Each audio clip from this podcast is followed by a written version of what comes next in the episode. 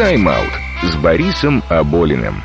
Физкульт, привет! Это подкаст «Тайм-аут» радиостанции «Город ФМ Екатеринбург». Меня зовут Борис Аболин, и каждый раз мы будем рассказывать здесь по две истории из мира спорта. От простых и неожиданных фактов до удивительных событий, которые повлияли не только на результаты, голы, очки, секунды, рекорды, но и на мировую культуру и историю. Слушайте нас на всех стриминговых сервисах, где есть подкасты, от Яндекс Музыки до Кастбокса. Также не забывайте ставить оценки в Apple Podcasts. Приятного прослушивания!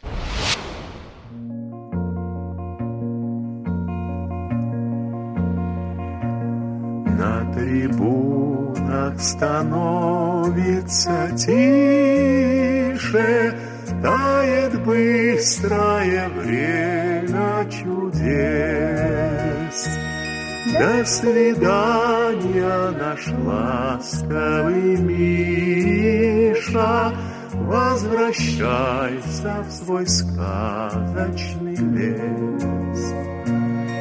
Полет олимпийского мишки, слезы десятков тысяч людей на трибунах на церемонии закрытия летних Олимпийских игр 1980 года в Москве Пожалуй, самое запоминающееся событие того спортивного праздника.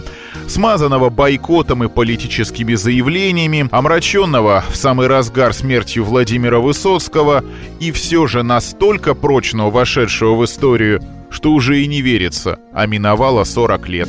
Где легенда, там и куча мифов. Постараемся взглянуть на все это с позиции фактов. И поможет нам в этом Виктор Чижиков. Увы, сейчас его голос только в записях, к счастью, сохранившихся и многочисленных. Я его любил, когда рисовал, я и сейчас его люблю. До Мишки жизнь мне казалась очаровательной совершенно. Вот. А потом э, по поводу своей жизни я уже был э, другого мнения. На поле появился восьмиметровый Миша. Это ставший известный всему миру символ игр 22-й Олимпиады в Москве. Все присутствующие прощаются с талисманом Олимпиады 80 славным, приветливым медвежонком. Сказочный лес, в который Миша возвращается, это популярная тогда и по-прежнему выходящая на телевидении, во всяком случае в прошлом году она была, программа «В мире животных». В конце 70-х ведущим был Василий Песков, но Николай Дроздов впервые появился как соведущий как раз в 1977 году. Песков тогда предложил телезрителям выбрать талисман будущей Олимпиады, и большинством голосов победил Мишка, хотя вице-чемпион Лось уступил ему совсем немного. И полетели телеграммы. Ну, в смысле рисунки с изображением косолапых. Больше 40 тысяч ни один не подошел. Нужно было изобразить не просто Топтыгина, русского медведя, мощного, сильного. Нужно было эту мощь еще и сочетать с добродушием и гостеприимством. Это и постарался воплотить в своем творении Виктор Чижиков. Мы как их рисовали? Мы сначала рисовали эскизы с целью найти образ. Надо сначала просто рисовать разных. Вот разных. Если ты сейчас нарисовал худого, потом нарисуй толстого. Если ты нарисовал толстого, нарисуй рослого, низкого, как вам сказать. И все время меняй и выражение лица, и размер ушей, и все, и то, и все, и пятое, десятое, чтобы это была толпа разных мишек. Тогда ты найдешь образ.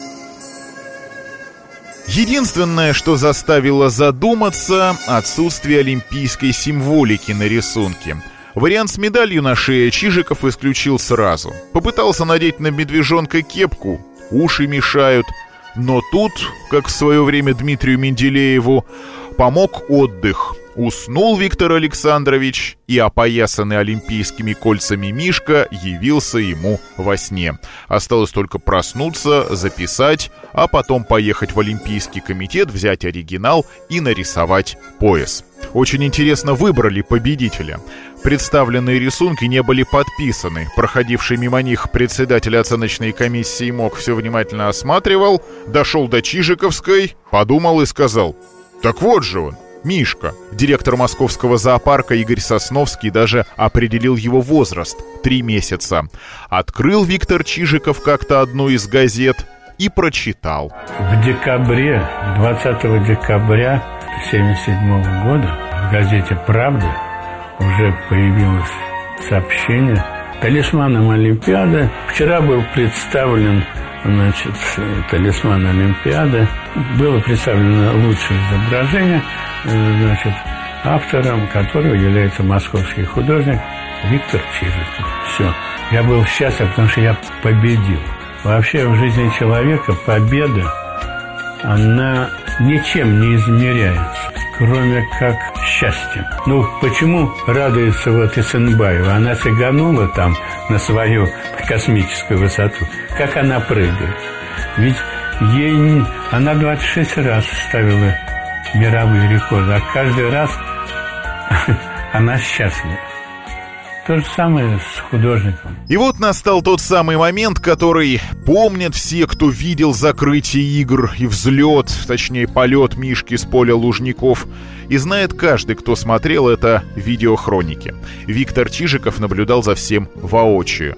Вот только воспоминания от организации церемонии у художника остались не самые приятные. Ладно бы только заставили отказаться от авторских прав, а ведь заставили. Ладно бы заплатили всего лишь 2000 рублей, хорошо хоть заплатили. Было еще кое-что, заставляющее вспомнить поговорку «обидеть художника может каждый». Я не плакал, но вокруг меня плакали люди, да. Я был и на открытии, и на закрытии. Вот это я должен сказать, потому что существует версия компании НТВ, что я бойкотировал что-то из этих мероприятий, или открытие, или закрытие, я не знаю. Так вот, я ничего не бойкотировал.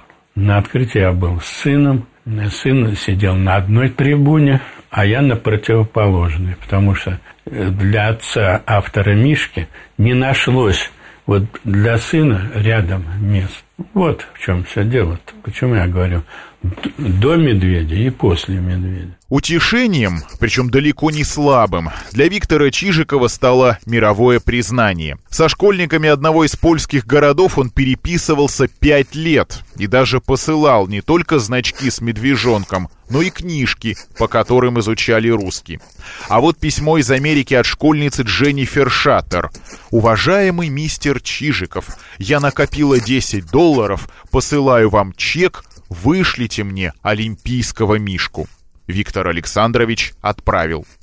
Или вот послание из Индии. «Я миллионер, могу и так приехать на Олимпиаду, но мне хочется получить приглашение от вас». К сожалению, это письмо Чижиков получил уже после того, как Олимпиада завершилась. Да что там, как-то моряки торгового флота поведали. Посетили Новую Гвинею, зашли в хижину местного вождя папуасов, и что висело на стене? Правильно, плакат с изображением Мишки. Вот такие радостные эмоции. Впрочем, остались они у Чижикова и тогда, вечером 3 августа 1980 года. Так он попер-то в сторону Красной Пресни. Я с большой благодарностью смотрел на него, что он помнит, откуда он вышел. Мне так показалось, э, что он попер в сторону Красной Пресни. Но он, оказывается, улетел куда-то, как говорят, шип пивной ларек в районе университета вместе с его обитателями. Вот. Ну, так говорят, ну, кто его знает. Ну, а что, он шутник, мог и так поступить. О том, что Мишка вообще не должен был лететь, сидел ли внутри зверя человек, который регулировал его полет, и другие сплетни, слухи и факты мы озвучим в следующем выпуске. А сейчас светлая память Виктору Александровичу Чижикову, человеку, который всегда выбирал правильный путь к победе и главный спортивный герой которого в каждом из тех, кто его увидел или пробудил, или увеличил, причем значительно увеличил, доброту и человечность. Не верите? Откройте в интернете любое изображение олимпийского мишки, и вы поймете, о чем идет речь. Итак, олимпийский Мишка. Нарисовал его Виктор Чижиков, а вот все остальное придумали, додумали, отстояли и настояли на своем другие люди. Создавали Мишку в специальном институте резиновой промышленности. Сначала ткань, потом фигура, причем сразу две, вторая запасная. Но создать это еще полбеды. Самым сложным был полет, причем с организационной точки зрения. Местный спорткомитет идею забраковал. Мишки не летают, пусть уползает в берлогу. Это действительно формулировка из официальной бумаги. Пришлось главному режиссеру Олимпиады Иосифу Туманову обращаться напрямую к серому кардиналу, председателю ЦК КПСС Михаилу Суслову. Тот дал добро, и уже никто не противоречил. Сложностей, однако, меньше не стало, вспоминает Владимир Золотухин, участник режиссерско-постановочной группы официальных церемоний той Олимпиады. Он же обладал еще свойствами реагировать на ветер. А вещь была очень объемная, имела большую парусность, и это было просто опасно. Потому что я помню, один раз там что-то ветерок дунул, так бежал весь стадион его удерживать, потому что он начал заваливаться и потянул. Вот э, людей как груза не хватало. И его, значит, ну, кто, кто, кто, кто, кто успевал подбежать, то все цеплялись на эту веревку. А там уже стравливали воздух, чтобы он как бы вообще куда-то не убежал. Шестиметровую и 100-килограммовую фигуру медведя должны были поднять 24 воздушных шарика. По задумке, Мишка должен был подняться над последними трибунами на высоту около 3,5 метров и улететь со стадиона. При этом важно было не задеть чашу с огнем. На этот счет существует немало легенд. Якобы внутри фигуры сидели люди, якобы чуть ли не по одному в каждой лапе, и они якобы, опять же, погибли во время репетиций. Ясно одно. Когда уже во время представления Мишка оторвался от земли и все заплакали, организаторы тоже вытирали, но не слезы, а пот. Потому что никто не знал, как и куда он направится и сколько все это продлится. В итоге полет продолжался полтора часа, после чего объект приземлился на Ленинских горах. А может и не приземлился. Что с ним стало дальше, до сих пор точно неизвестно. Версий много. Выбирайте любую. Подстрелили снайперы, сбили с вертолета, продали иностранцам за 100 тысяч, выставили по частям на ВДНХ, убрали в подвал, где погрызли крысы. Можете добавить свой вариант. А не исключено, что Мишка действительно приземлился в ближайшем, подмосковном, почти что сказочном лесу. И кто-нибудь когда-нибудь зверя обнаружит. Проходи, садись рядом здесь. А, проходи. Вот, давай. Хлеб, соль. Садись здесь, садись.